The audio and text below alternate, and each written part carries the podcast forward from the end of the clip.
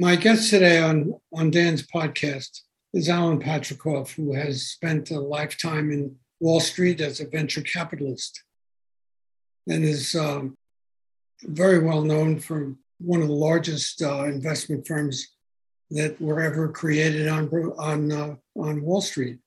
Uh, he's written a book about his life called No Red Lights, which uh, I want to start out, sir, by asking you uh, what the, why you say that. Maybe uh, no red lights might be another way of saying it.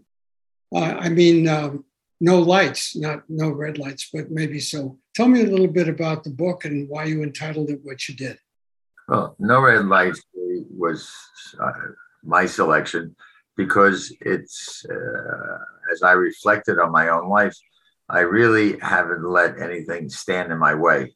And I uh, feel that I've taken advantage of every opportunity I have had, whether it's in my business life uh, specifically, but also in my in politics, in theater, in art, in international activities, and car collecting, uh, in, uh, in uh, long distance running.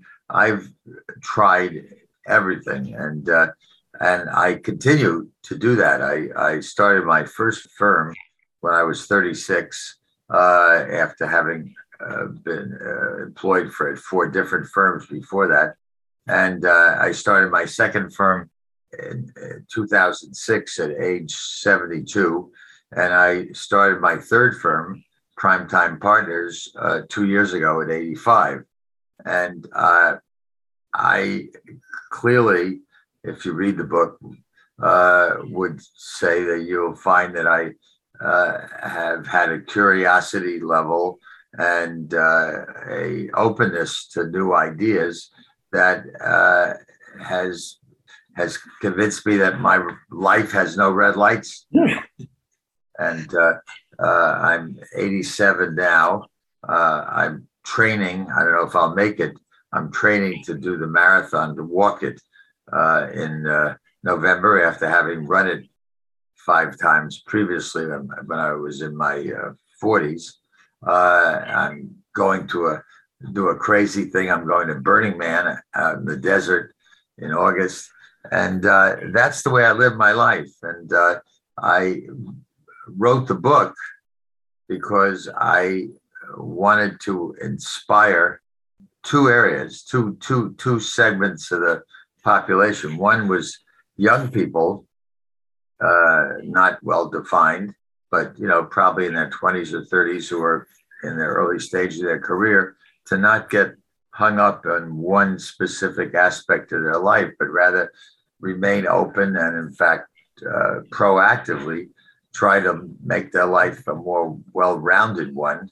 And uh, uh, on the other side, I, as I say, the bookends uh, the other bookend is to say, you know, when your firm says to retire at 60, that there's forced retirement, or that you're thinking of that in your 60s, to think about the fact that uh, there's a big life ahead of you and you uh, could very easily start on a second or third career, as I have.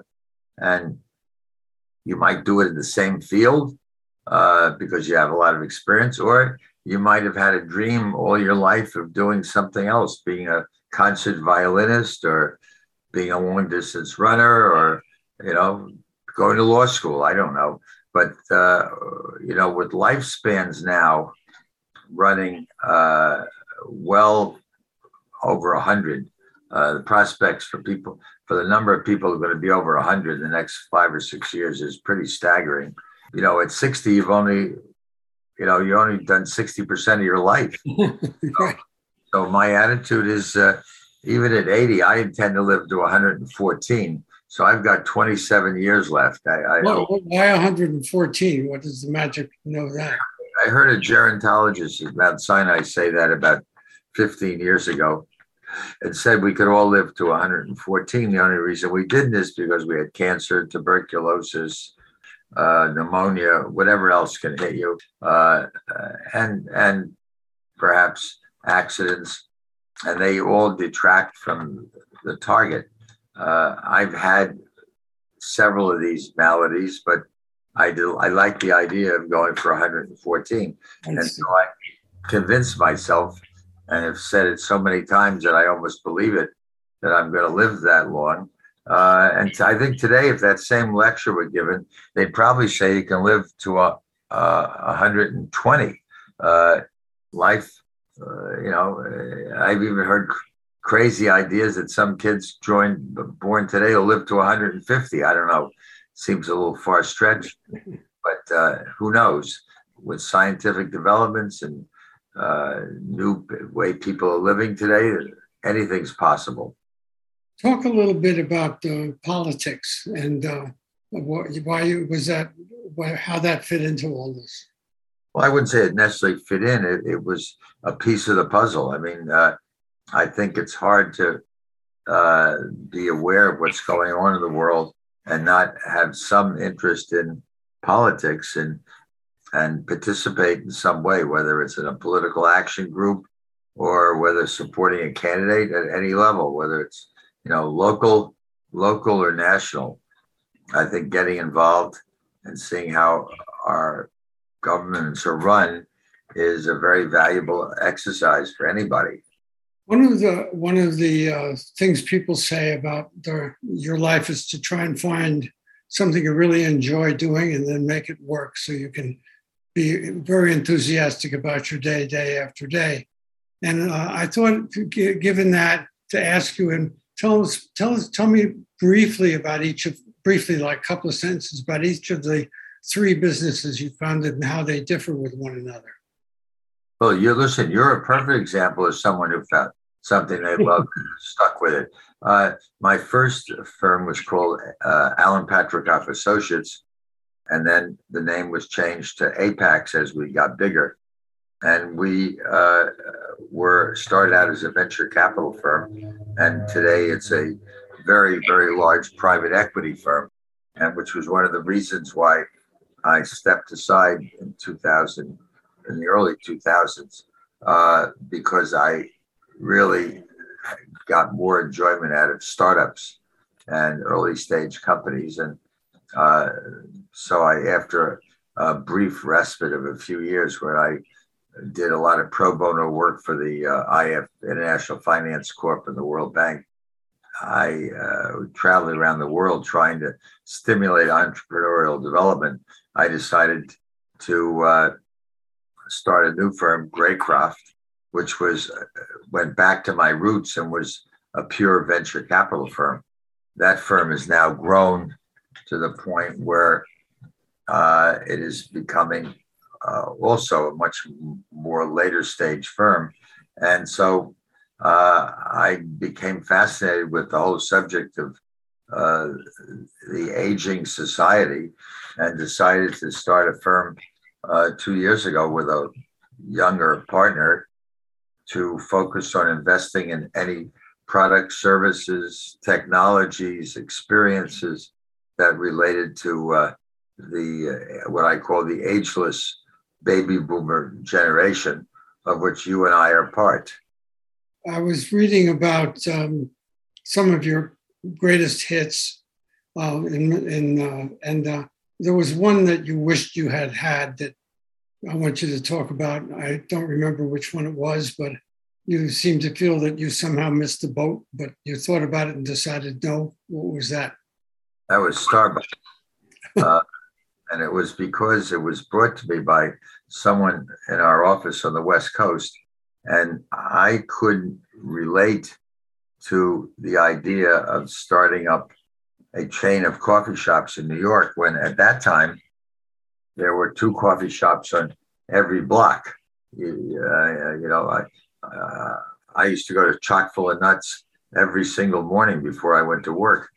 And uh, in the 1980s, when Starbucks came about, there was a, a three unit or four unit coffee chain in Seattle.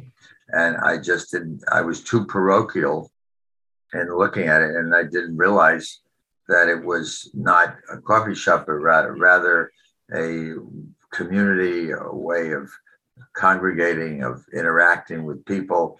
And uh, it was more for hanging out as opposed to uh, quick lunch luncheonettes that were the main focus in New York.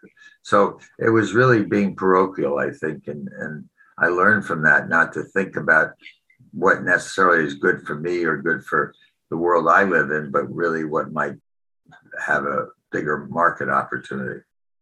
Was there uh, anything you took a good bet on that everyone said don't do it, but you did it that you can think of that stands out? Well, we went into the cellular business, uh, no one had any expectation that cellular would be as big as it is today. Uh, that was the early 80s, year before, so it was like 80, 81 or 82. Uh, uh, at that time, people were using, to whatever extent, the radio telephone, uh, which were klutzy instruments and bad reception. And uh, even AT&T and Motorola, which were the leaders in the field, estimated that the penetration would be one or two percent, and I have to tell you, it's now been probably closer to 100% penetration of cellular. So uh, there was a case of, you know, better technologies and uh, uh, understanding what the market potential was if this technology were available. And uh, so it's we, we, we made a big success out of that investment.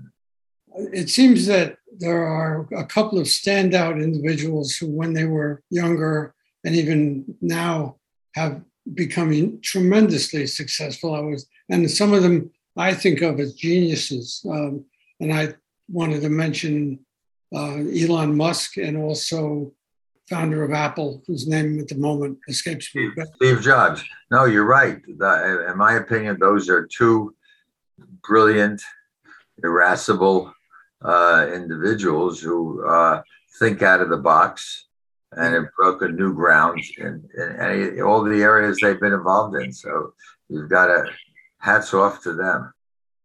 Oh well, is there anything uh, at the moment? I guess you don't want to share what you have and what you think is going to do. Would that would probably start a stampede in some way? Uh, who was it who once said that if you ever see a stampede, you you you missed it? So it is a bandwagon. That was the quote. I forget which. Uh, no, but uh, you know, I don't think there's anyone anything that's obvious. I mean, you know, it could be solar, it could be space, yeah. Hydrogen fuels, uh, new forms of batteries. I mean, that's what's great, and exciting about this country. There's always new technologies on the horizon. I wanted to ask you how you got interested in all this in the first place. You were, I read in your biography that you were a New Yorker and uh, we went to uh, uh, Columbia and uh, uh, and did business uh, business school and so forth. And where did you go after after that in your life? And what were you thinking? Well, I went to Ohio State. Yeah. And then I went to Columbia. Right. You know, I, I from the beginning, I had kind of focused on the financial area as my career choice. But I also, as I said to the beginning, uh, I led a very, I have led a very diversified life and do that to this day. Uh, my life doesn't center around finance or venture capital. It, it has many more facets to it, and I think that's that's what I hope uh, my book will uh, inspire people, uh, young ones and older ones, but for two different stages of life. Uh, and that's really what counts now. It's not your age, but your stage. You know, you, you are whatever you are in age, but the stage you're at is a uh, still an active one. Right. there are other people who have maybe the same age, but they're inactive or they're in transition or they're preparing for, you know, going to play golf all day. Uh, speaking of which, uh, what brought you out here to the Hamptons the first time you came? My first wife brought me out there, and actually, she brought me out here to see the place because she, had, a young girl, had gone to the Anita Zahn School of Dance when she was, uh, I guess, even less than a teenager and uh, remind remembered the area fondly. And we drove out here, and that was my first exposure. Uh, my second one was 10, 15 years later, when I came out, I had been living in the upstate New York uh, on the weekends, but decided that the Hamptons were a much more attractive area for uh, bringing up children and a family and, and building a life. So, uh, did you make it your home uh, year round or just to come and go? Just come and go. But during COVID, I spent a fair amount of time here. Yeah. Well, we I we all did. I certainly did too.